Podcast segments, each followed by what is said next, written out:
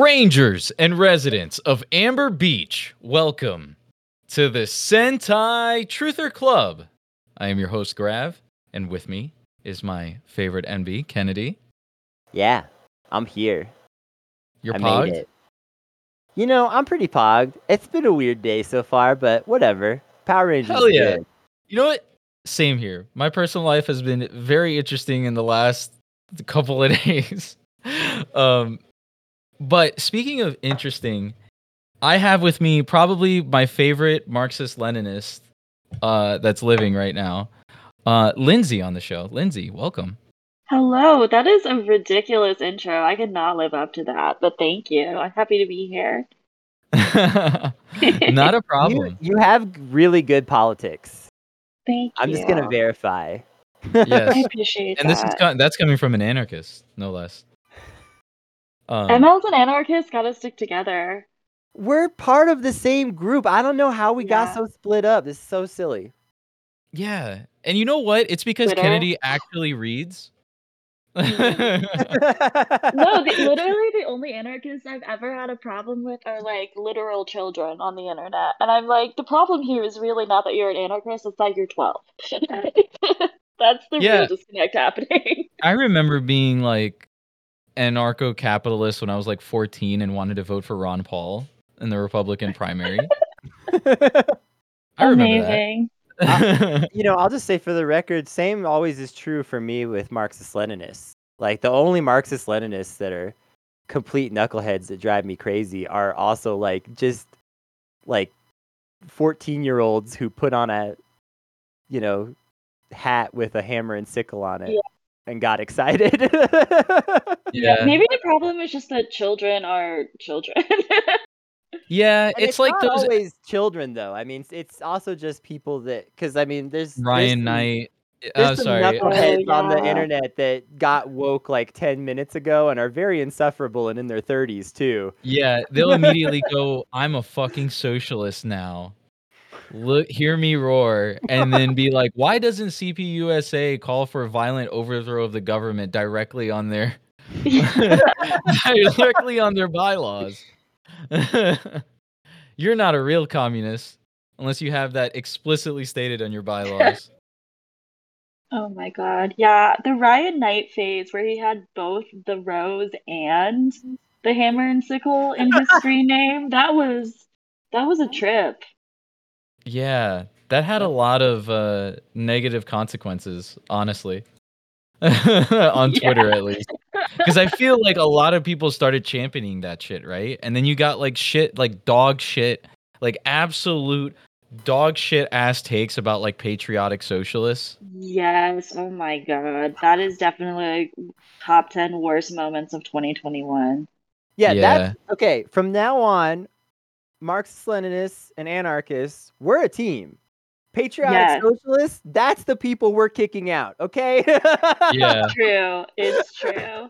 Anyone oh. who is an appreciator appreciator of Mexican anarchism is always like S tier. You you want that type of person in your life. Yeah, it's fair. I agree with that. Hell yeah. Hell you know yeah. what you know what I agree with? The we fact that this is left. a good ass fucking season. And I'm glad that we're all in here together because you know what? I got so much shit in the beginning for this season where they were like, eh, I don't know, kind of mid actually. And I'm like, trust me. Trust me. If there no, was any so show good. to spawn a podcast, it was this season. It was this season.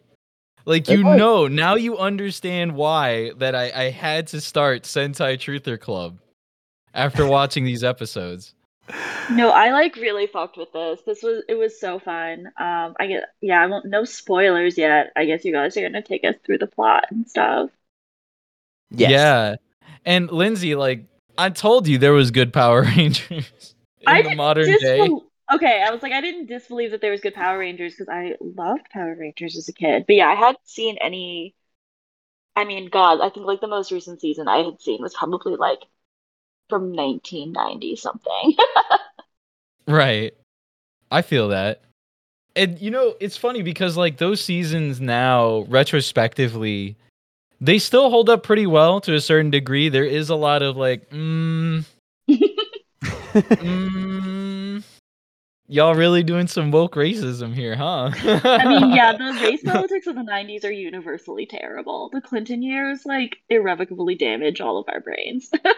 The yeah, most I frustrating f- thing about the Power Rangers, though, is that, like, occasionally they're, like, ahead of the curve, so then you're even more mad when they fall back into lazy mm-hmm. bullshit, because you're like, no, why? You seemed to know better for a second.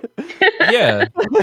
And and the funny part about this is, like, we're going, you're going from, like, nineties Power Rangers to, like, the end of Obama-era Power Rangers, right? Mm-hmm. So this is, like... neoliberalism, D N C twenty sixteen, Hillary, yeah, let's go. Hillary should be the next president. We need a woman. Oh, God.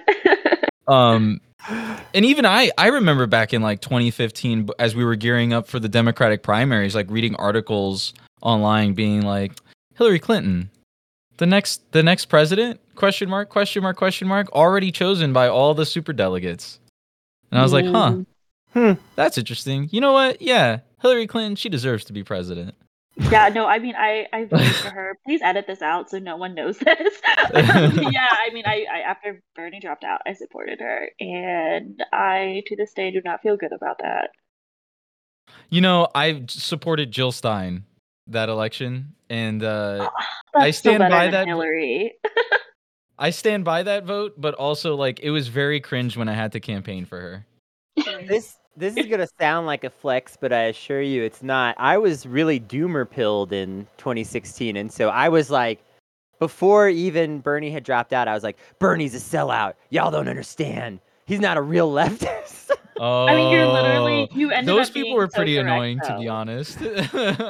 You ended up being so correct, though. So if you want to, like... Yeah. Smash everyone in the face with that for the rest of eternity. I think you can do that. I yeah. could I could pull up some like really old Facebook posts and just be like, look at me, I was the super leftist. Give me clout. But really, yeah. I think it was cringe. Like I'm more of a I don't know. I'm more of a pragmatist now than I was at that mm-hmm. time. So yeah. in twenty twenty I was like, well, let's get Bernie in because maybe we'll get healthcare. I don't know. That could be good. We can get Hillary to budge on healthcare. Uh, I, I honestly, uh, as it translates to Power Rangers, you can kind of tell that like the nineties Power Rangers was ahead of the curve on those racial politics, except for Native Americans. Fuck natives. Power Rangers was yeah. very much about that fuck natives part. Um, but uh, other than that, like. What it's then changed into is like the Obama era politics of like, I don't see race, mm-hmm. you know? Mm-hmm. So you have like all of these characters that are like, it's a diverse cast on paper, but it's written by like a white team. Mm-hmm. And it produces very interesting moments in this season in particular. And most of it though is just like, it's problematic, but it's whatever. Like, it's all right. It's decent television. Um, But in this case, uh, more often than not, it's pretty good. Like it's it's not it's not terrible, um, and the characters are pretty well rounded, uh, mm-hmm. in my opinion, which I think lends to the reason why this season just goes ham. And also, like the, Saban was just like, "All right, y'all, we had our reunion season with Megaforce and Super Megaforce. We can't really tease like the old Rangers to come back." For this season, because we already like did all of this and made a whole movie about it. So what do we do? And Saban's just like, all right, you know, so we went back to the nineties. This was kind of successful of the nineties formula. How about we bring back the nineties formula of television writing, which is to just snort cocaine all of the time. That's what it feels like. Yeah, and it, it feels very like post Occupy Wall Street as well, a bit too. What do you, you mean get kind of like that that sort of like labor politics, which is great. So you kind of get this mishmash of like anarchist rangers who who do some pretty based and pog things, but the writers kind of like are just like, well, you know, everybody's a normal person. Let's just write like that. The difference is is purely just interests. nothing more. Am I wrong, Kennedy? No, yeah, it is.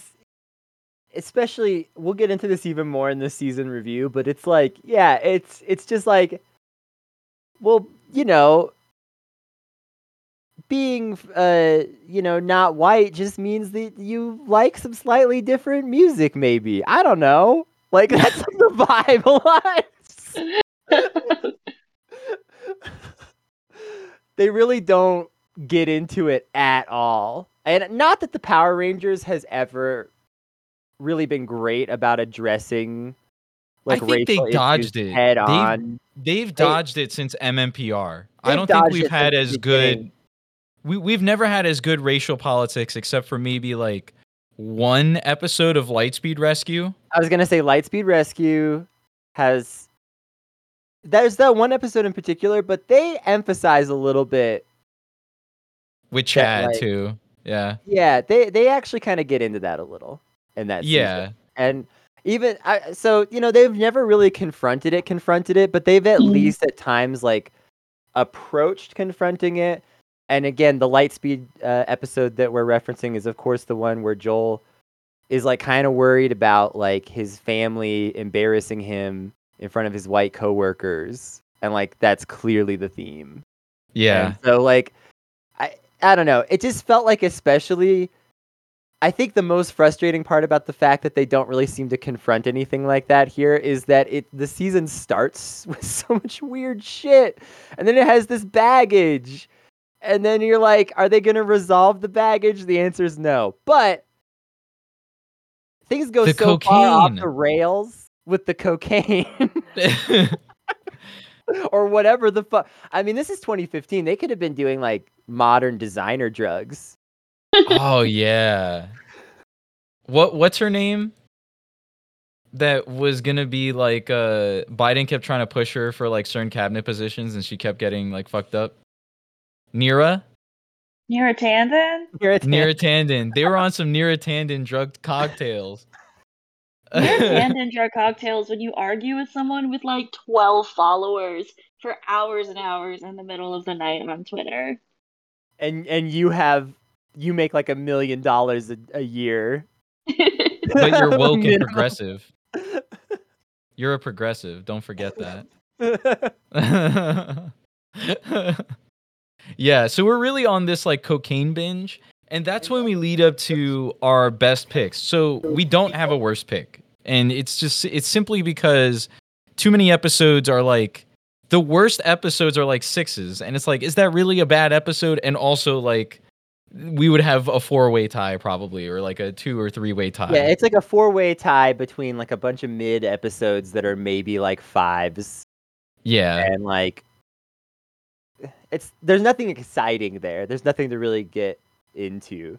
Yeah. Um, so we're just covering three best episodes. This is almost four best like, episodes. Four? Oh, shoot. Yeah, I watched four, okay. Okay, yeah, all right. I mean, I've yeah, seen I it had all, to. So it's not I a had to. For me. I, I had to do it. So we picked episode ten, eleven, twelve, and seventeen, and I had to okay. go for the triple because I was like, I know, I know Kennedy picked ten, uh, ten and seventeen, and I was like, eleven was really fucking good too, and then I was like, twelve was fucking great. What? So I was like, we can go for the triple, which kind of like puts a nice bow on that sort of mini arc on the Sixth Ranger. And then yeah. seventeen is like insane shit anyways. seventeen is nuts. We'll, oh my God, I loved the eye patch man. I already forgot his name. Albert? Was it like yeah. Albert? It was like the most like middle-aged white man name ever. Yeah. His name's like Albert Smith. Yeah, something yeah. like that. I, I loved it. It was great. Okay, but uh, so episode ten, that's where we start. Yeah. Um, Episode ten is the Royal Rangers, and uh, it introduces Sir Ivan of Xandar, although we don't get much of him. Ba- we basically just see him in the past here, but we start to get the first peek of that character, very important character. Um, but mostly, it's just a really fun and insane episode. A lot of, like, the beginning of the episode revolves around the the museum is getting this exhibit called The Treasures of Xandar. in particular, uh, Riley is pretty pumped about this because there's going to be like swords and shit. And I don't know, maybe Xandar was like extra cool to gay people back in the day.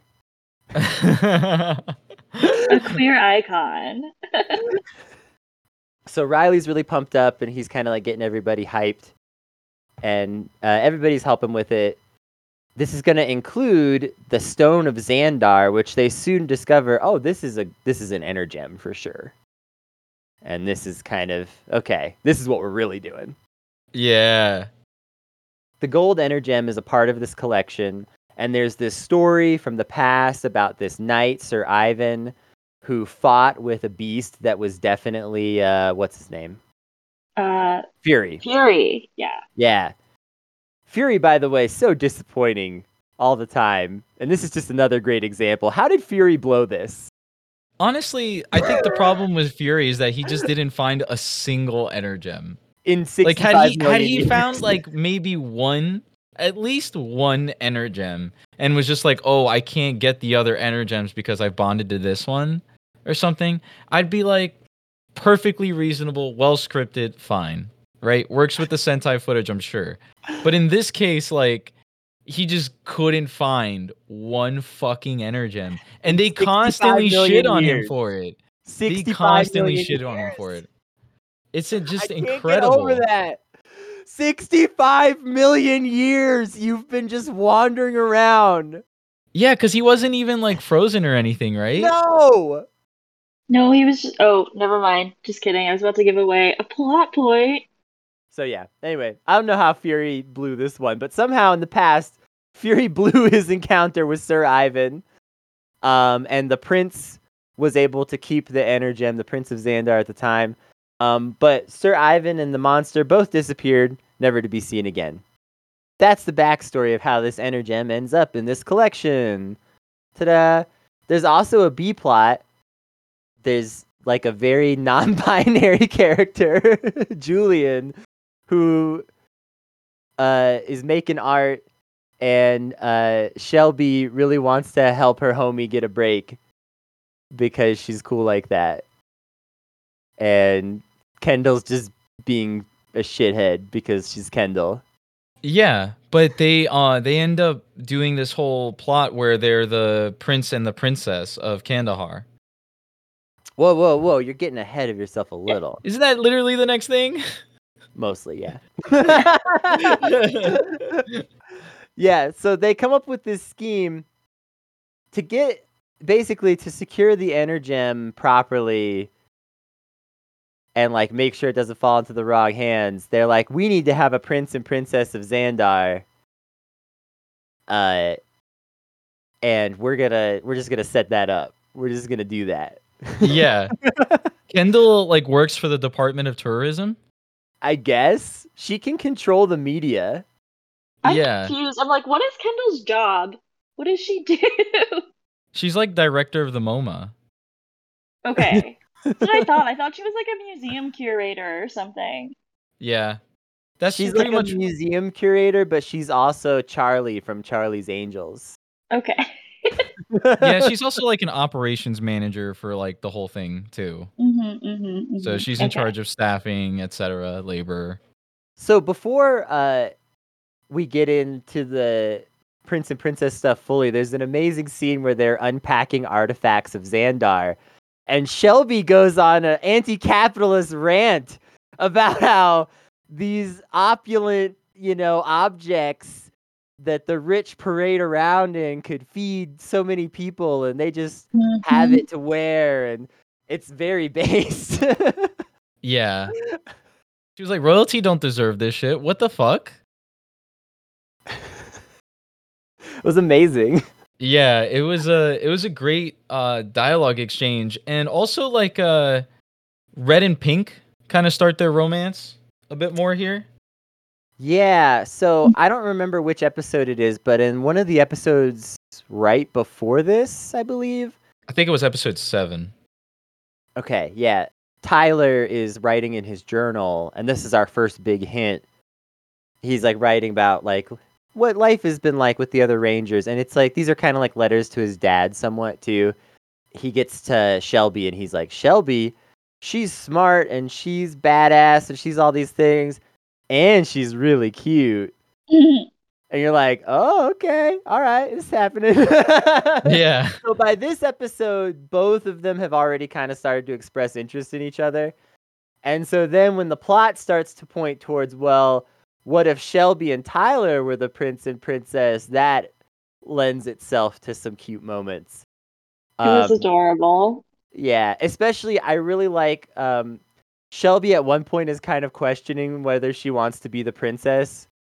And Kendall's like, I can do it if you don't want to do it. Shelby's like, maybe, maybe you should. I don't know if I want to do this. Like, I, I, I don't, I don't want to wear these heels. I don't want to wear this dress. I'm not into any of this.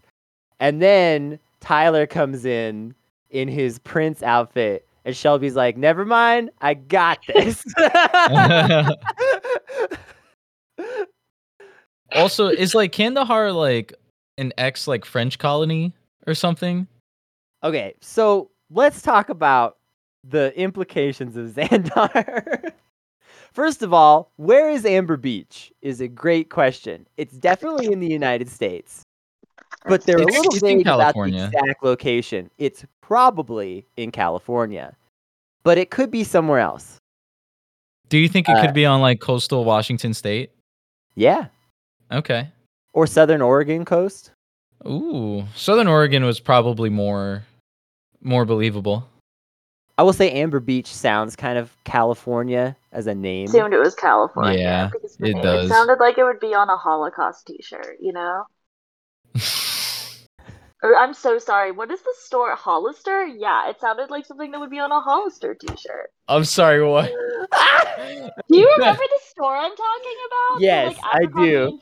Yeah. Store, but it was like beach themed, and they had shit tons of t-shirts that all had just like random locations in California on them. That was like the yeah that store. What's the prop bet on uh Abercrombie and Finch uh being white supremacists?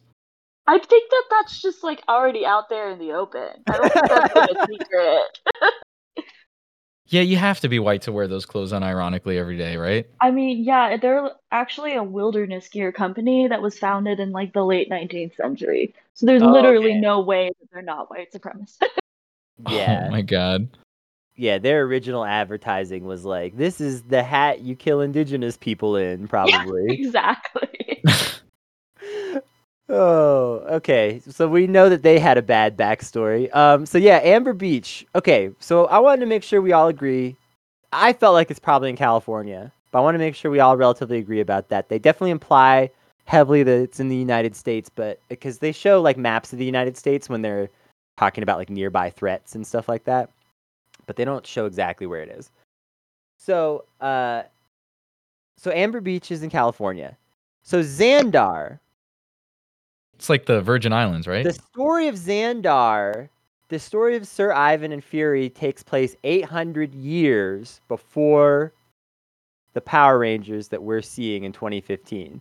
So that means that Xandar existed before Columbus. So we need to start there. So my only theory is that Xandar in the world of the Power Rangers is like an island that Leif Erikson conquered. That's all I got. Because it's clearly white people. Yeah. They all have British accents too, because that's how you let British people know yeah. that, you know, they're fancy. So I don't know. I assumed that, yeah, maybe it was some sort of like British colony or like, I don't know, somewhere near the British Isles, perhaps. No, it has to be near California. It has to be near Amber Beach specifically. Oh, that's what, that's why we were saying it's Leif Erikson. Oh, like, okay. This I see. The implications of this for Power Rangers lore are bizarre, is what I'm getting at. Yeah. So, so because uh, the keeper of the Energems gave the dinosaurs the morphing grid, Leif Erikson conquered an island near the coast of California. Somehow, white people had some kind of colony that's still recognized as maybe semi-independent. That's the other thing about this, right? Yeah. Yeah, they still had, like, the little limo with, like, the flags of state driving around. So, I mean, something's going on. Yeah. I figure maybe it's fully independent, or maybe it's one of those situations where it's like how France has, like, those little tiny, there's, like, several little tiny kingdoms mm. that are like, we're kind of France, but also we have our own monarchs. Fuck you. Oh, man. Can't wait for another Falklands War. Yeah, what's that? What's that island where, where like all the rich people race their cars? That's like a tiny independent kingdom. Xandar's got to be like that, right? Yeah. It's just a rich person's playground. And you need some kind of tax haven. Well, also, okay, maybe, but also clearly, uh, this is not in an episode that we watched together, but the Prince of Xandar is rich, confirmed. Yes. In like, and like, he does the. We're getting way ahead of ourselves because this isn't episode ten. This is episode eleven. I know, but there's there's so much weird lore going on here. What is Xandar? This is so confusing. They didn't know. They didn't even know what Xandar was when they were telling this story. This all seemed like a, a medieval, like, folklore sort of tale. The way they were presenting this in episode ten. Yeah, but it didn't then we seem find like out it. That, oh, no, it's real and it's nearby. Yeah, and it's in episode eleven. Right, I was confused. I was like, why does the museum have a like a curated collection of these people's like royal artifacts, and yet this nation apparently still exists and has, like, an active royal family? Like, what the fuck is going on there? I have a theory about some of how that goes down, but we'll get into that when we start talking all about right, episode eleven. Right. um, I guess I should smoke more, huh? It's that kind of episode. So they disguise themselves as the prince and princess. They have a fake energem to use as bait. Played which... Fury like a fucking fiddle. This is another example of just how dumb Fury is, too. Somehow the enemies don't figure out that the Power Rangers operate out of this museum, even though the Power Rangers lure them to this museum to fight on a regular basis. Yeah. No one's very smart. It's never so, presented as if the enemies are dumb, except Fury. I honestly, they should, like, like, I know Kennedy talks about how disappointing Fury is, but it kind of reminds me of, like, uh, I think one of the first villains in um, either, I think it was probably Megaforce. First season of Megaforce, that first villain that was there for, like, the first eight or ten episodes and then fought and then got trounced. Yeah. It it felt to me more like a repeat of that, um, just with its own, like, stylistic choices, you know? And plus, by the end of Fury's sort of like arc, he's kind of like degraded even more, which is hilarious in its own way. Which we'll get to that episode as well. But I it's feel like it's not all bad necessarily. It's just kind of funny because they set up Fury in the first couple episodes like he's he's gonna be a real tough guy, and then immediately you find out no, he's like the court jester of this season. Yeah, he's like an early Spider-Man villain. Like, just I mean, dumb as his shit, wardrobe, you know, but a oh big my god. Brute. Wardrobe for all the villains of this season. Impeccable. I love his little tiger print skirt. You know, that's how you know he's serious. Yeah, I think yeah. I used to have a, a problem with Sledge's design, but then when I watched this season for the show, uh, I was just like, you know, even for an American exclusive design, the fact that they made the red part of Sledge's like Sledge's like mouth and eyes glow like mm-hmm. that really added to the aesthetic of like you of a believable like mm-hmm. badass sort of like uh, bounty hunter, you know? Yeah, these aren't necessarily the coolest looking villains we've ever seen, but like if I was a kid and watching this, I'd be like, these are cool. I'm Pog. Yeah. So the big thing going on here that we haven't fully addressed yet is that we're in an arc where uh, Fury has the Petra Charger, or the Terra Charger, whatever I'm trying to say. Uh, he has the Terra Charger. all, all of these different devices are a little confusing this season, but you need like a combination of three keys to be a Power Ranger, more or less. I don't know. um, and he has one of them. And so uh, this has been like a, a big issue. Is they're they're desperate to get the Terra Charger back from him, especially because he's charged it up. So like he might be able to control the Pterozoid, the pterodactyl, and this is a big deal.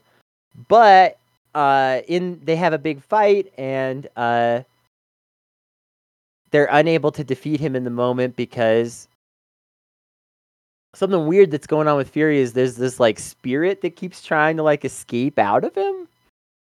Um, and Tyler's worried that it could be his dad, especially. So what because happened to Tyler's dad? We don't know it's yet.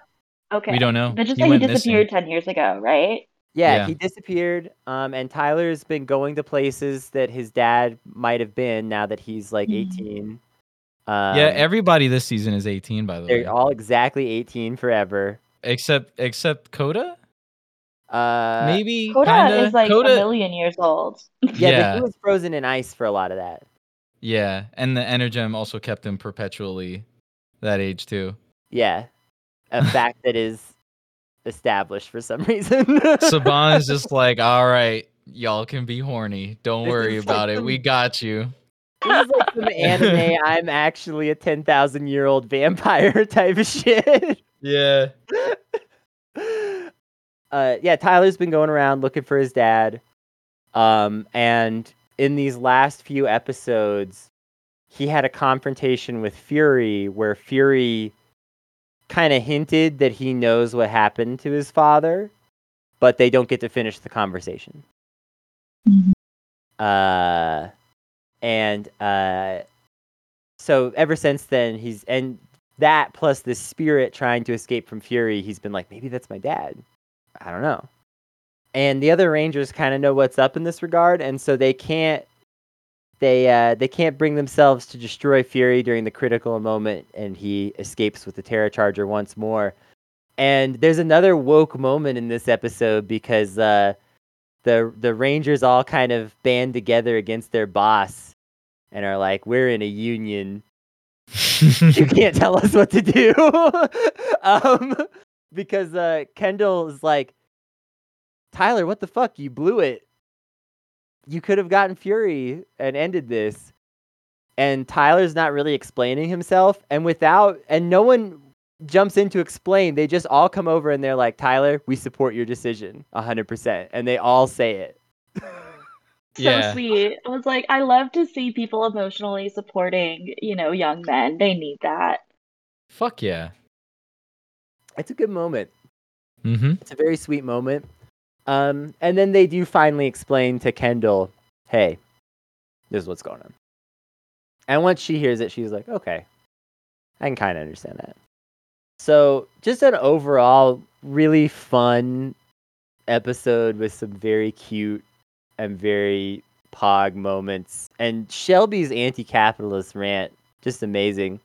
Oh yeah, and also, uh, one more. Shelby's very anarchist this episode, just doing whatever she wants. Uh, so when they're pretending to be the prince and princess, Julian, the artist that Kendall snubbed, is hanging out in the crowd because Shelby has set all this up.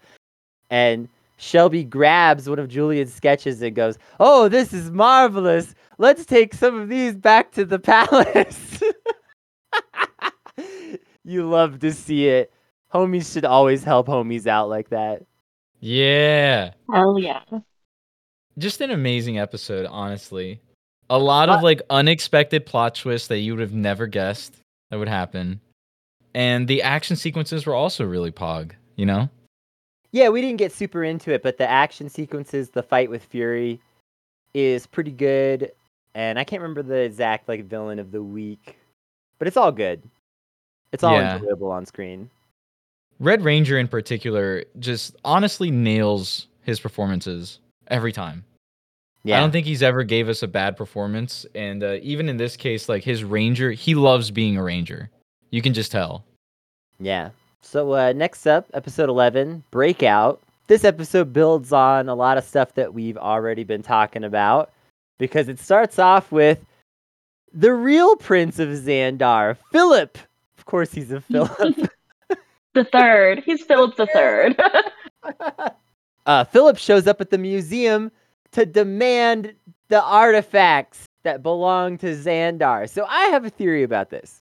He, they just start taking shit. They're just like, all right, all of this, ours. All right, let's go. You know what's interesting, though, is Kendall seems to know that the nature of running a museum is theft, and she's just like, yeah, this happens. like, I thought that was kind of interesting. Yeah, because because there was no pushback, really. She did. She does not push back. Just like, well, that's why I was wondering. I was like, where did these artifacts come from to begin with? That Kendall was just like, this makes sense that they're taking them all back. I'm not going to dispute that. Like, what did you think girl. the Xandar, the country, would do when they find I, out? It didn't seem like anyone was aware that Xandar was a real country also. So, like, that was confusing. Yeah. Honestly, good critique on Americans. Yeah. Amazing critique. Because this only would work in America. So here's my theory. So Amber Beach is probably in Southern California. Somewhere off the coast of Southern California, or maybe northern Mexico even, is Xandar, right? So Xandar's artifacts have been touring on display for years, and they've just been waiting for them to get close enough, because it's like they're not like so rich they could just like go barge into like France. Mm. I see. Right? But, yeah. like, Amber Beach is, like, maybe a car ride away? It's very confusing. um, so, like, maybe Xandar is connected by bridge to California? I'm not yeah, sure it's, anymore. It's maybe, like, a six-hour road trip. That's what I was thinking. Like, like, it takes, like, a morning to get there, you know? Maybe it's not an island also. Maybe it's just an exclusion. Maybe. Like, maybe in the world of the Power Rangers, right between California and Mexico, there's, like, this little blip. What's that part Xandar. of Spain? What's that part of Spain that's shared with the U K? I know what you're talking about. I can't think of the name, but yeah. Lindsi, do you know? No, I don't, but I know what you're talking about. They're, like, a small Gibraltar? Gibraltar? No, yeah. that's near the stra- that's near the Strait, right? The Strait of Gibraltar? I don't know. I'm not good at geography. A British overseas territory located at the southern tip of the Iberian Peninsula. Yeah. It's like Gibraltar. Yeah. It's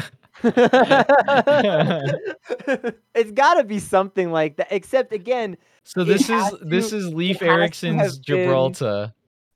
Been, it has to have been yeah, founded by perhaps Leif Erikson or someone, because again, it existed eight hundred years ago, and they were clearly medieval in culture, too.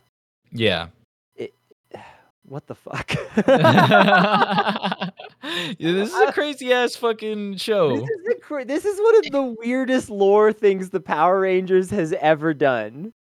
Leif Erikson's Gibraltar didn't... I don't think those words would ever come out of my fucking mouth. Lindsi, what do you, what is your take on this theory? I don't, okay, so they also, so the fact that they have knights implies that they have a feudal culture, no? Yeah. So, I don't know, I'm like, are they, and they all have British accents, so I, I don't know. Like, I, I, I really don't know what to tell you, I'm sorry. I was like, okay, I don't know, I just, it's, it's Power Rangers, it's whatever. The implications. Yeah. So bizarre. Um Yeah, so okay. So um So Philip shows up and he's taking the artifacts, and of course that includes the Energem.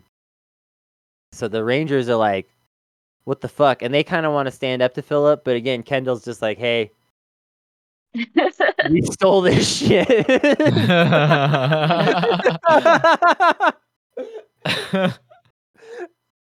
is like the most base Kendall moment so far in some ways. Just her being hyper aware of her place within the blood machine that is capitalism. Yeah.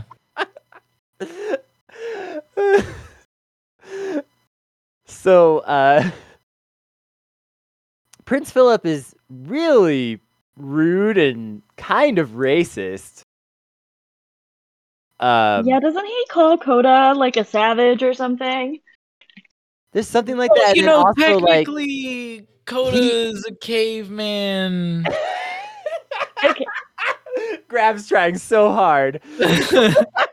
It's true. He's a caveman who was frozen for like a hundred million years. So technically, no, but I think the really, the really damning thing is he he looks at Tyler and Shelby and he's like, "You two would never be fit to be royalty yeah. of Xandar," or something like that. There was, like, there was definitely a racist, oh, a racist yeah. undertone to that. I was like, ooh, Philip. Ooh, yeah, for sure. Don't worry. There's a based episode involving him. they they take off, um, but also there's this monster called, like, Vivix? I think they were saying. The, the seaweed head people. And they, anyway, so I, I could never figure out exactly what the name was this season. Um, but anyway, so some of the monsters are like hanging out. They see what's going on. They tell Sledge. Uh, this is another scene, uh, by the way, when we get to Sledge where Fury is just getting owned again. Sledge is just like, "Fury, you suck. Why do you suck so much? Fuck you, you piece of shit." There's a lot of these scenes. He was like, "Why the fuck did you run back here for? Go back out. Go out. Don't come back until you have something, period." So uh, a bunch of the uh, main monsters, um, and also this guy, Curio, that's the monster of the week this time, I think. No, wait, no, that's just the weird hanger-on that's been hanging out. Who was the monster of the week? Was there one? No, they just fight Fury again. Okay. Yeah, a bunch of the main monsters, like the bunch of the lieutenants, show up and attack Philip's caravan of cars. Again, so just for the lore implications, he's clearly driving back to Xandar, something that we see him do also in later episodes, drive back and forth, so... Pretty sad convoy, though. There's only one limo and one S U V. I mean, come on. It's pretty, yeah. Like, he's rich, but also he's, like, baby rich. Yeah. He don't got that Jeff Bezos money. He's not rich by California standards. No. He's insecure.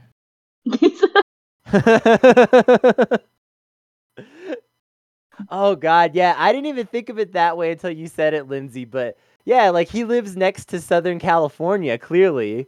Yeah. So, like, even if he's got, like, a hundred million in the bank, he's like, uh... he's still poor compared to, yeah, like, a lot of the residents in SoCal. That's insane to think about. So the, their their pathetic caravan gets hijacked. His bodyguards do try to fight the monsters, which is... a very fun scene. I'll say that about it. It's nice of them. They tried. They tried. Um, luckily, uh, some of the Rangers have been following behind because they knew it was going to happen. Come on.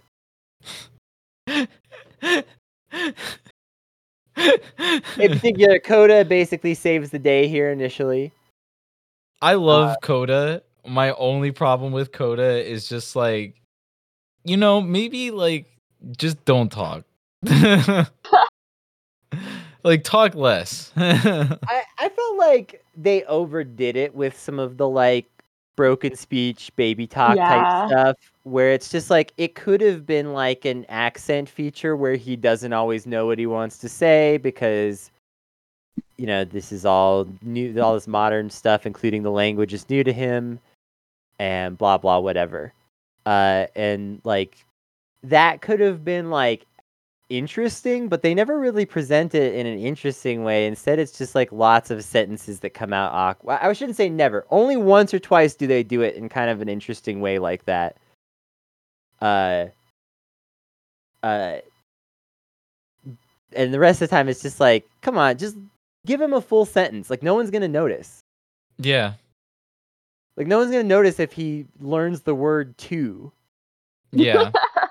Yeah.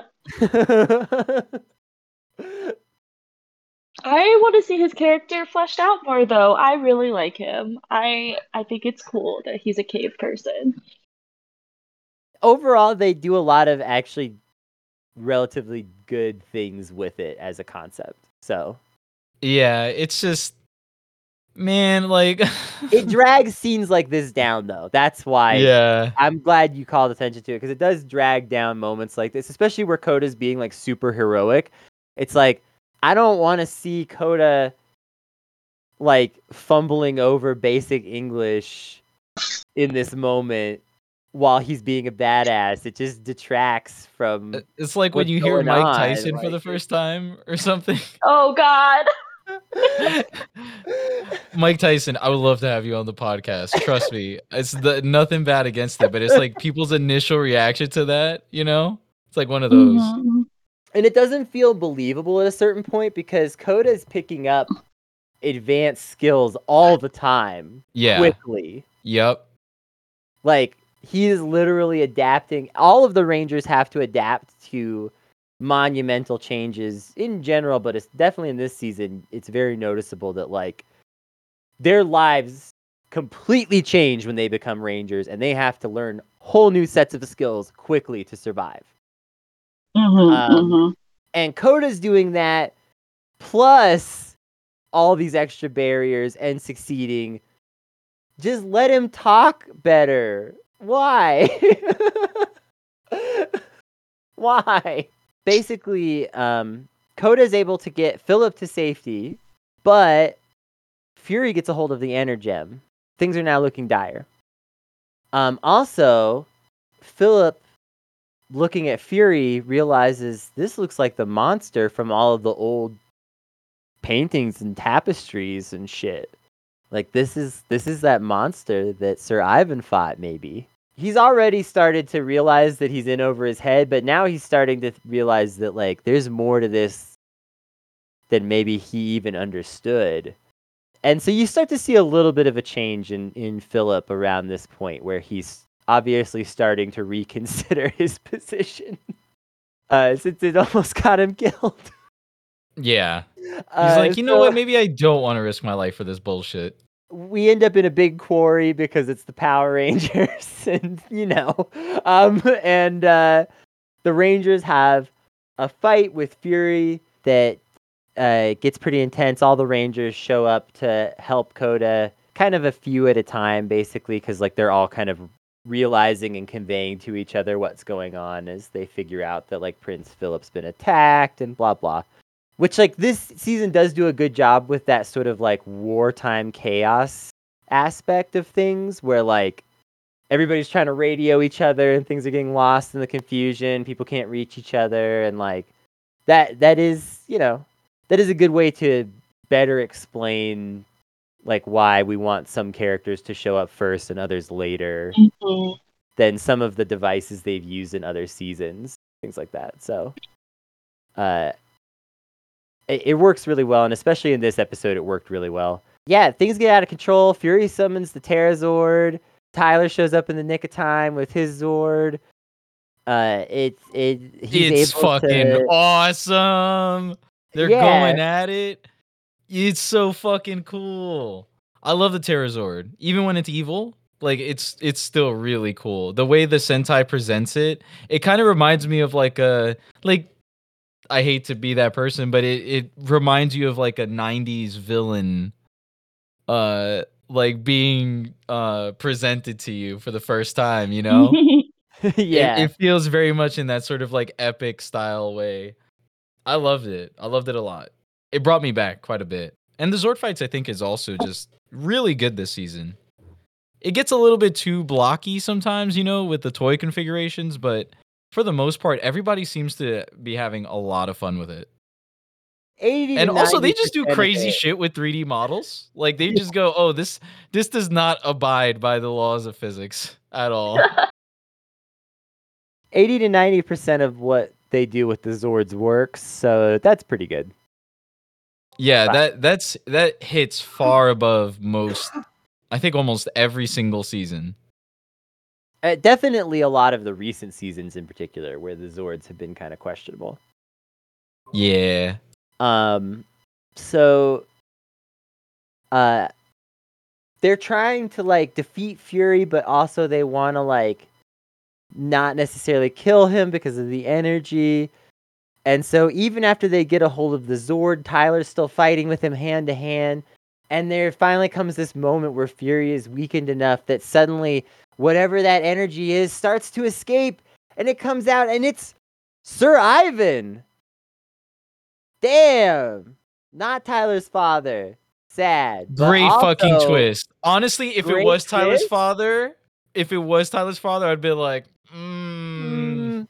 Mid. Mid. Like, you really gonna give that to us? You know? Mm-hmm. It would we would be talking way more about like the Mystic Force analogy to the show if it was Tyler's father. Because I'd be like, mm-hmm. oh, come on. But uh, in this case, the fact that it was the Knight from eight hundred years ago, and now you have a person, you have not only one person who's out of time by like millions of years. You have another person who's also out of time by hundreds of years who's on this team. Yeah, and they do a good job of contrasting that. So at first I was like, oh, really going to have like two people from the past? But then it's like they actually make that interesting. And it's like, oh, okay. Yeah. Yeah. So Sir Ivan shows up, and he's the freaking Gold Ranger. He snatches the gold energem. It's his. He's a badass. It's really cool. Um, beats the heck out of everyone. Fantastic Basically, suit design. Fantastic weaponry. I fucking love this Ranger. Just a yeah. A plus design.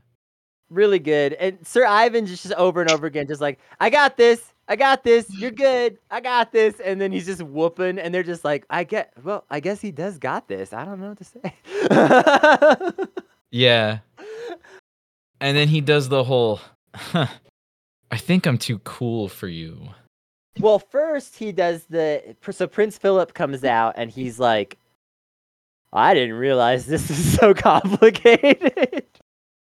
I didn't know international politics were actually complex when I tweeted that.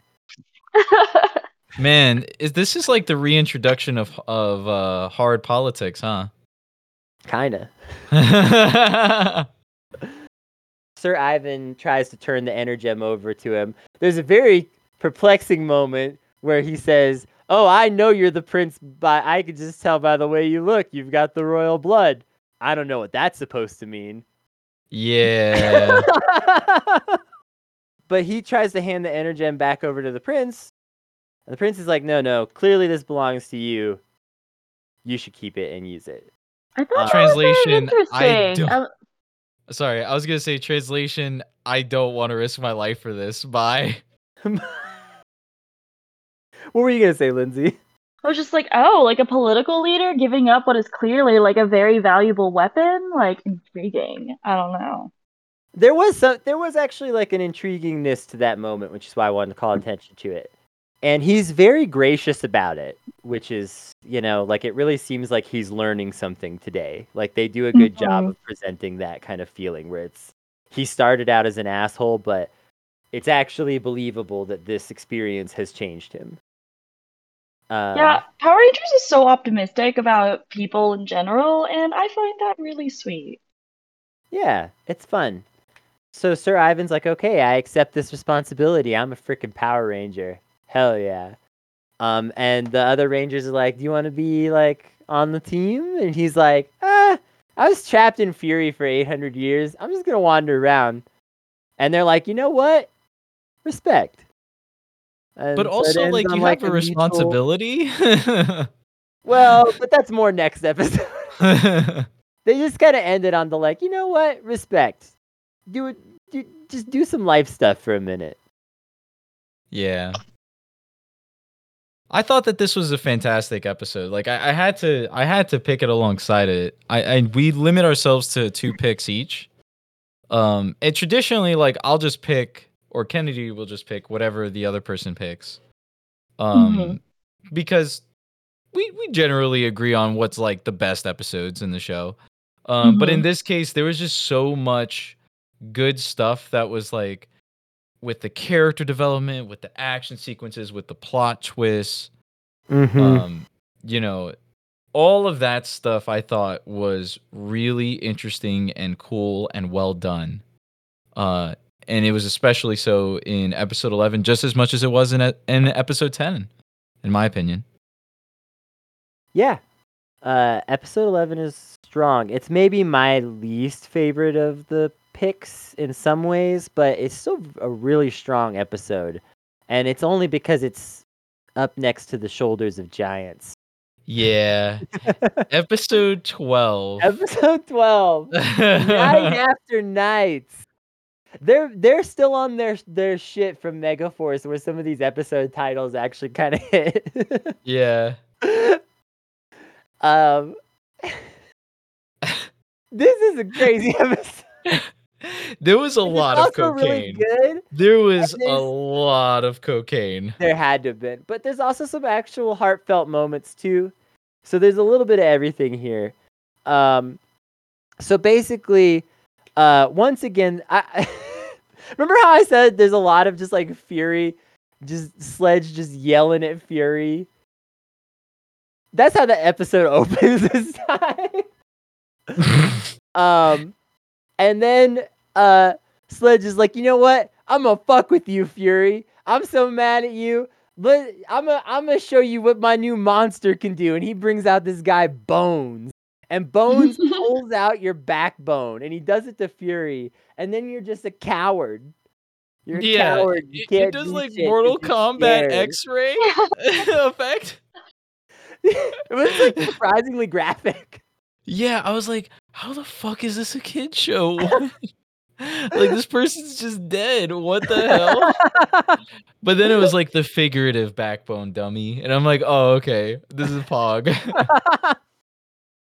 It was like a Mortal Kombat finisher. Yeah. You were like, nah, Fury's just fucking dead. Fury's dead. Holy shit. Okay. um, But, uh, yeah, so Fury just starts cowering and sniveling. And Sledge is like, ah, yes, perfect. Go down and do that to the Rangers. So uh, t- back in Ranger time, Tyler is like trying to come to terms with the fact that it wasn't his dad that was the energy trapped inside Fury, and he's pretty sad about it. Um, and uh, the other Rangers are showing Ivan around, um, and just like explaining to him how they do things. And Ivan's like, this is neat, but I'm out. And they're like, what? And he's like, yeah, I'm good on this. And they're like, uh, but we kind of need your help. And he's like, yeah, but nah. Takes off. um, Shelby in particular is like, this is not acceptable. Especially, I felt like there was a little bit of attitude of like, Shelby was like, I have to work with these people that I relatively hated before becoming a Power Ranger. Yeah. Except for Red. Yeah. Except for Tyler. Um, and admittedly, like, they've all grown closer, and she probably doesn't feel that way now. But I still felt like there was an element of that into her character in this moment where she's just like, She's like, I, I had to I had to suck it up and get along with these people that fucking annoyed yeah. the fuck out of me. Why couldn't I be on my own just being a Power Ranger?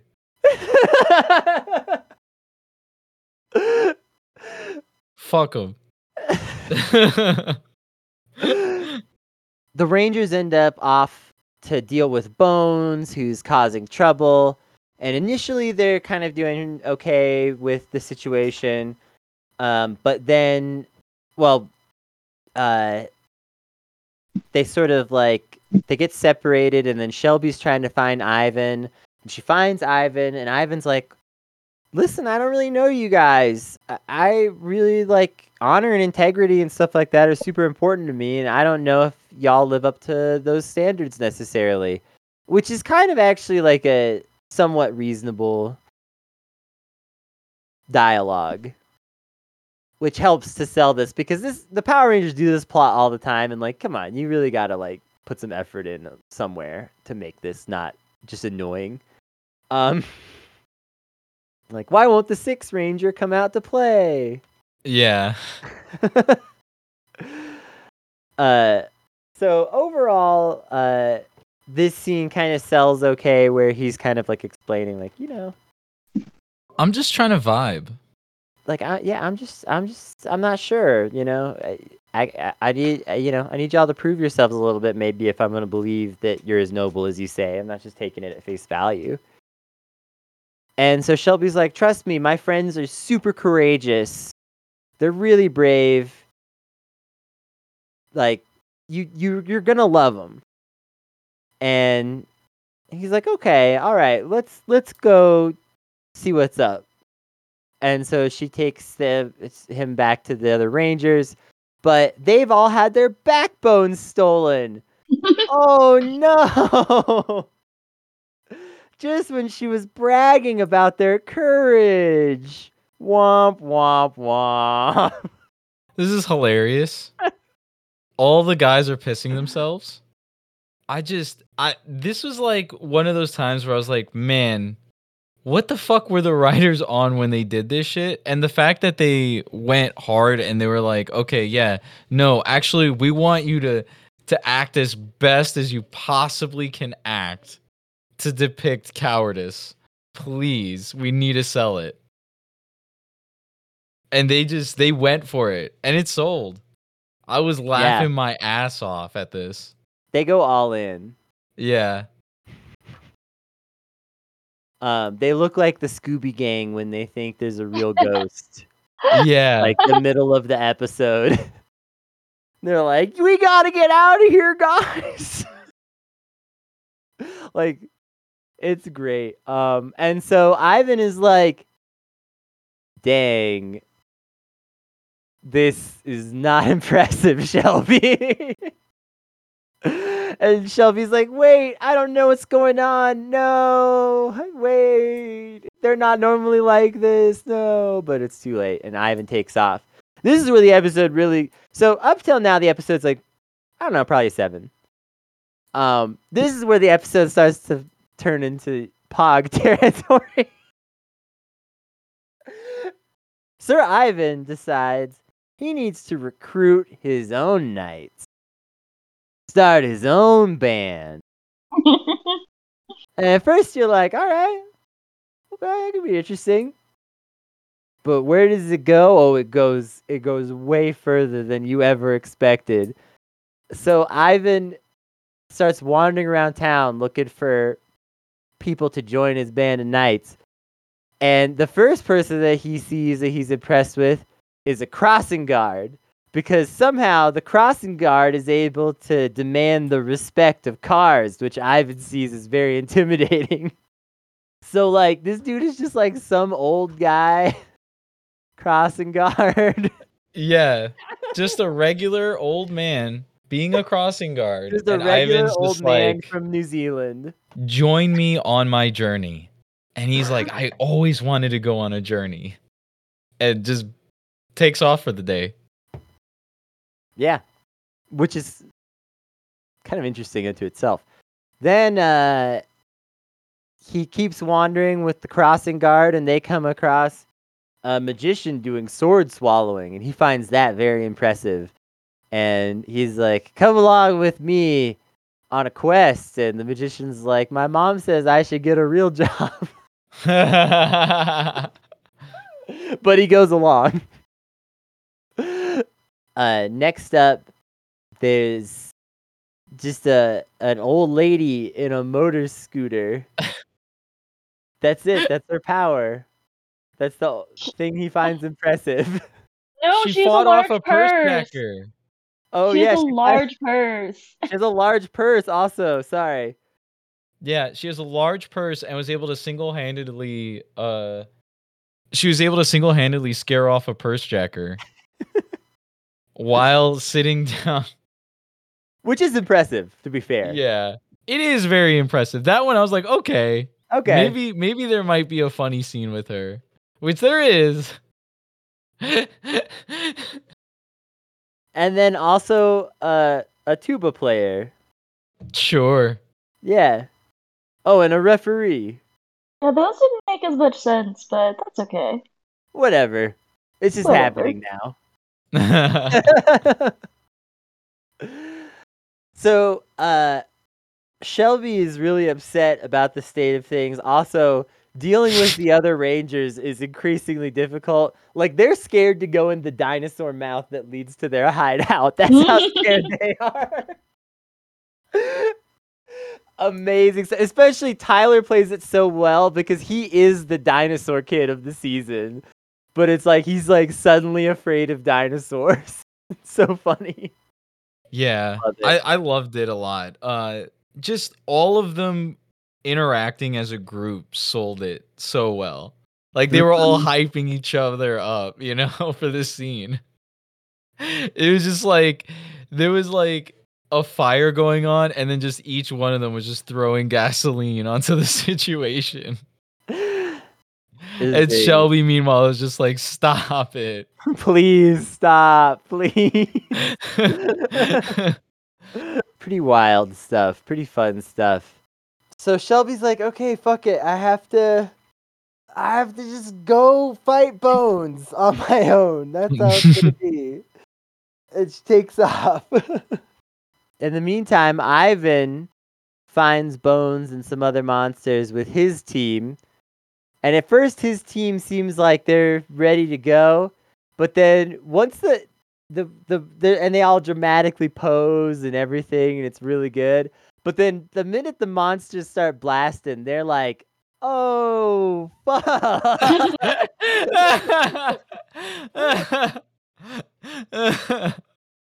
The old the old lady in the wheelchair taking forever to leave yeah. the fight was hilarious.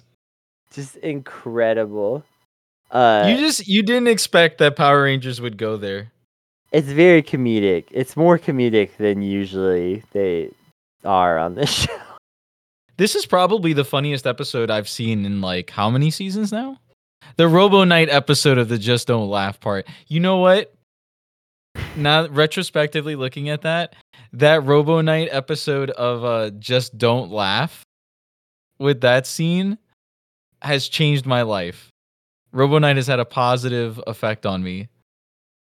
Whenever I uh, have a tough time abstaining from toxic things, I just think of Robo Knight. I felt like this is... So- This episode in general, like this part with the dramatic poses going into it, like this was a whole, they went there, they executed it. And the writers, I think, found a rhythm with their writing in terms of like concepting out how an episode should go and making it seem believable to a certain extent. Cause like really, if someone was promised, like, if the Knight of Kandahar is going around asking people to join you on their journey and you're at work and you're at like a shitty fast food job, like chances are you're going to, you're going to be like, eh, pff, fuck it. I'll why blow this. Not? Yeah. Why not? Let's just see where this takes me for the day. Right. It's yeah. twenty sixteen. They all have, or twenty fifteen or twenty sixteen, one of the two, they all have cell phones at this point. You know, if they're ever mm-hmm. in any danger or whatever, they could just call someone. And there's enough randos that it already seems interesting, right? Like the crossing guard, convincing the crossing guard was the most important step to all of this. Because once you've got the crossing guard convinced, you got someone like of who's like old as hell agreeing to this, right? And you're like, yeah. well, if he's doing it, fuck, maybe I could do it, you know? Why not? Yeah. Yeah, it's it's fun. um, so Shelby shows up and fights alongside Ivan, um, and uh, starts to kind of convince him that, you know, she's brave and maybe she was telling the truth before. And then the other Rangers, uh, they start to like kind of like find a way around the fear, basically, where they're like, they're feeling so guilty for being bad teammates and letting Shelby down while she's out there fighting that they're like, well, we have to try to do something, even if it scares us, right? Yeah. Awesome is, lesson. Yeah, good lesson. Yeah. Um. So they show up and uh, everyone working together, they're able to destroy the jar that had the bones in it, so everybody gets their courage back. They all team up. They beat the monsters. Um, and uh, Ivan uh, is like, you know what? I'm on the team. And they go eat burgers and tell stories. Yeah. Just a great episode, honestly. Yeah. It had an interesting villain of the week. Uh, that we normally don't see. The writers played it up for laughs. Played up the Rangers for laughs, too, with those sequences. Had, like, I guarantee you, there's quite a bit of improv in this episode. Yeah. Uh, because a lot of it's just filmed in, like, beach infrastructure or standing beach infrastructure, you know?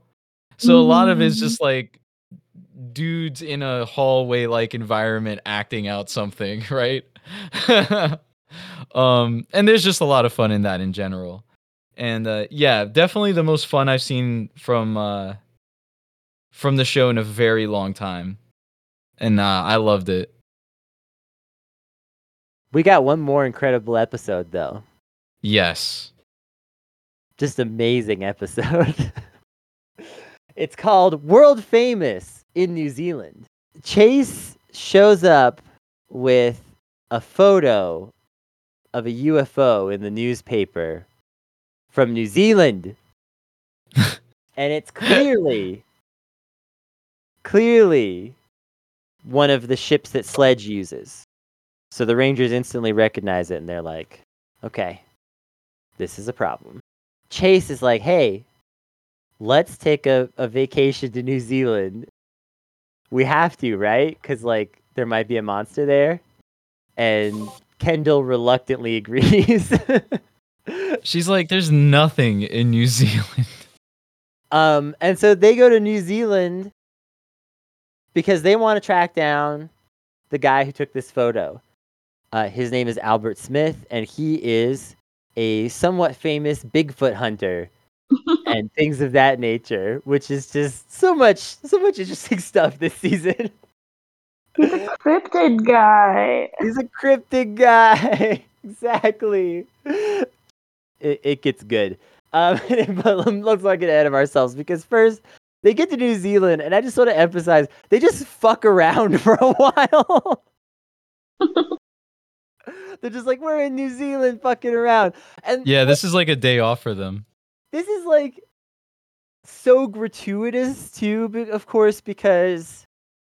like, the show is filmed in New Zealand, and they're pretending to be in California, and now they're pretending that they went from California to New Zealand, and they're making a big deal out of it. It's very funny. Just what a ridiculous episode from the start.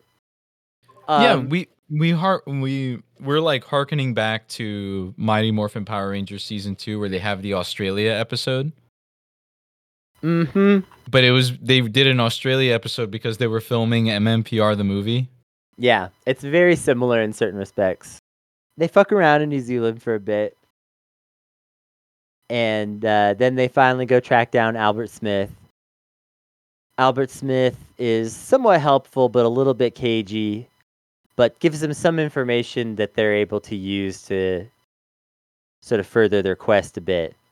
There's also, like, there's a bunch of hijinks, because, like, when they first meet him, they get caught in a Bigfoot trap, and he's just a wacky guy. He's got an eye patch. He's got all these crazy stories that don't make sense. You know. You know the type.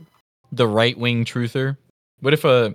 It's basically like a boomer podcaster uh, with his own, like, curiosity shop, right?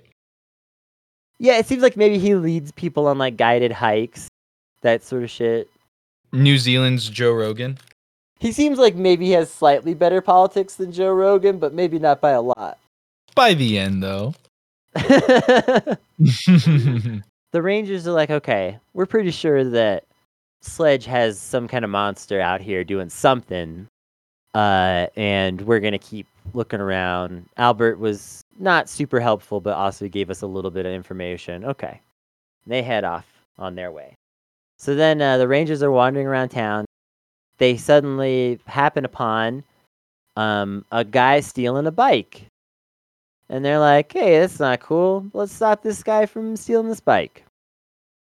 Which, you know, let's not get into the politics of whether or not that's a good thing to do. Um, but um, the the Rangers uh, are like chasing, and then they see, what the heck? A Purple Ranger. And the Purple Ranger stops the bike thief. And they're like, what's going on? The the Purple Ranger takes off, and the Rangers are chasing after him, trying to catch him, figure out who he is. And then the Purple Ranger runs into Meteor, the monster of the week. And what do you know? The other Rangers catch up, and they morph and start helping him. And it was a strong-ass villain of the week, to be fair. Yeah. Meteor is good. He seems strong. Purple Ranger doesn't seem like he's going to be able to handle it. Is kind of freaking out, but then the other Rangers show up, they morph, they help him fight, and then uh, Meteor takes off to come back later, and the Rangers demorph, and they're like, hey, show us who you are. What's up? We're Rangers. And so he does, and it's Albert Smith, the kooky guy. Yeah, a fucking Ranger. Old man Truther gets to be a Power Ranger and have the Energem bond to him, which we've seen through the Kandahar stuff previous to this, that you have to be, and also in the beginning of the season, like you have to have kind of like a good soul to be chosen by the Energem. There has mm-hmm. to be some good inside of you. And so yeah. this Truther... So but this, they, it turns out this Truther is a liar. Well, so they head back to his base, and at first they're kind of impressed with him because they talk, you know, about how he's been a ranger and stuff, and they're impressed with the things that he's been doing. And also they do some physical exercises together, and he proves that, you know, he's like really fit for his age and like, you know, all this stuff. And so like they do a little training with him, and they're like, okay, yeah, you're you're you're good, like you're and he's scared, like, but... like he was cowering in that big fight because he was scared. He never fought like extraterrestrial villains, which makes perfect sense. He's he even said, he was like, I only I operate as like a local super is like a local superhero that like solves petty theft and stuff like that. Yeah. I don't deal with like aliens. I'm just a local New Zealander being a superhero and protecting my country. That's it. Yep. So all that makes sense. Um, and yeah, he expresses a little bit of nervousness about um, fighting the monsters, but he mostly puts it aside for the time being. Uh, and uh, also he tells the story of how he found the Energem, which is actually very heroic. Like uh, he saved a little girl from a snowstorm mm-hmm. in a mountain. He happened to find the Energem, and it basically saved both their lives. So it's pretty lucky that he did. And so it it bonded with him, and he'd been a ranger ever since. And so they're like, great, you seem great. Um, and then their scanners go off. They gotta fight Meteor again, and they're like, well, come on, come with us. It's time to do it. So he goes with them, but then he kind of freaks out. And he's not sure he can handle it. Panics, melts down. Um, and he admits that he's he's been lying about a lot of things, you know? Even the eye patch is a lie. Insane.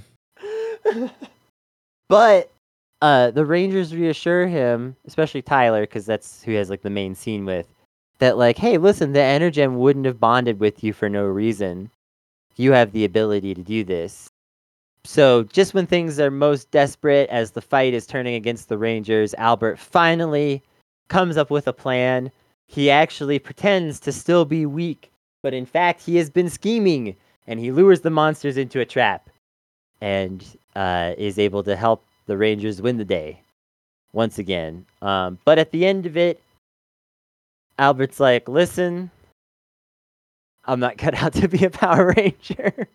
Um, and so Keeper, who is apparently also just vibing in New Zealand with the rest of them, uh, shows up and debonds him from the Energem, something he can apparently do, did not really mention to the Rangers before. You almost feel like a few of them are like, oh, you could just do that? Oh. What do you mean? You can be perpetually eighteen. Why would you ever want to debond? Yeah, I mean, the Keeper, it seemed like the Keeper is just a watcher type of character who, like, can just teleport at whim all over the world. Am I wrong in thinking that? No, I, I assume that he just went with them on the plane. You thought that he went on the plane, mm-hmm. dressed in cloak, went through the airport, mm-hmm. went through security and yeah. everything. Uh-huh. Okay. That's how I envision it going down. Just Andro style? Like, just cloaked the fuck up. It's like, yeah, whatever. It's another person here in this airport. Not suspicious at all. Not suspicious at all. Yeah, I mean, it is New Zealand. I gotta say, like, the end of this episode was very heartwarming. And it also kind of showed that, like, you can be a sleazy piece of shit. But, like, if your morals aren't absolute dog shit, you're still redeemable. Mm-hmm. And we often don't even really see, like, adult Ranger stories where they're not presented in a sort of, like, oh, I can be, like, a sort of Ubermensch sort of type character, right? Of, oh, I'm physically fit and all this other stuff. Instead, it's just like, okay, this is just, like, a regular dude. Yeah. And he, too, bonded with the Energem, could gain enough physical attributes and all this other stuff and be able to keep up with everyone else as long as he's bonded to it.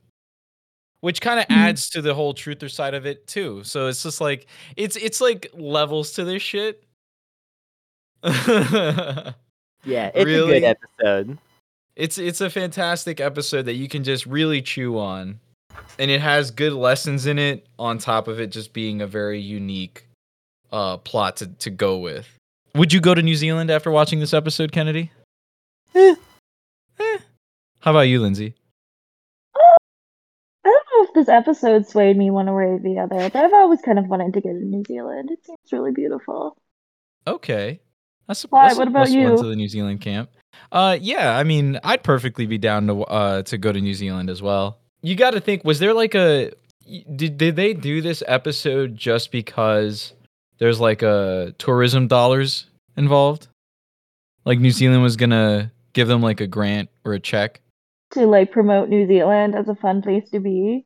Yeah. Um, or is this just Saban getting lazy with it? There's something very forced about it because they don't see Chase's family. That's the oddest thing.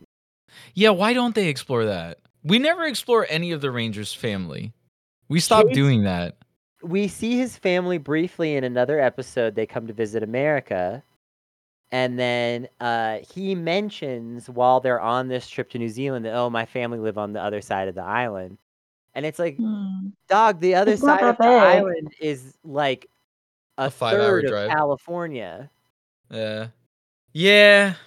They don't really do too much to like explore the characters' backgrounds outside of the character itself, right? They they just stopped altogether. I don't think they've done that in a very long time, and I don't expect it to come back, unfortunately. Mm. Um, yeah. I don't know why. I guess maybe it's just one of those things where it's just like, well, if we have that episode, then we have to have maybe the other characters involved with their families and all that stuff. I'm like, yeah, but you could also invent characters that are distant from their families too, and have that mm. be an interesting plot point that we haven't seen in Power Rangers. Yeah. Right? Like, you have maybe like people like Andros or whatever who kind of just don't really have family except for maybe his sister. But like it's never really explored too much outside of like two sentences from a from a specific episode in Megaforce or something where she's just like, yeah, my family loved doing that. And you're like, loved? Okay. You know? That being said, that was four awesome episodes. Let's uh, rate and review them. Kennedy, you or I? You go first. Are we doing this episode by episode? Sure. Like, so what's episode ten? The K- Island of Kandahar? Just, just just read off the numbers. Just say episode ten. So Kandahar introduction arc is pretty pog. Uh, I loved it a lot. Um, they're like all varying degrees of tens. I'm going to be honest with you. One's like slightly lower ten. The other one's a low ten. Uh, I was surprised that you didn't like the second episode as much because I thought the second episode, the in-betweener, was, was still really good too. Especially for a Six Ranger introduction. Because like we were so totally expecting it to be the father. And it's been a while since Power Rangers has been like, oh, you know, it's not the first choice you would think of. Maybe not even the second choice, but the third, you know? Yeah, they definitely um, got me.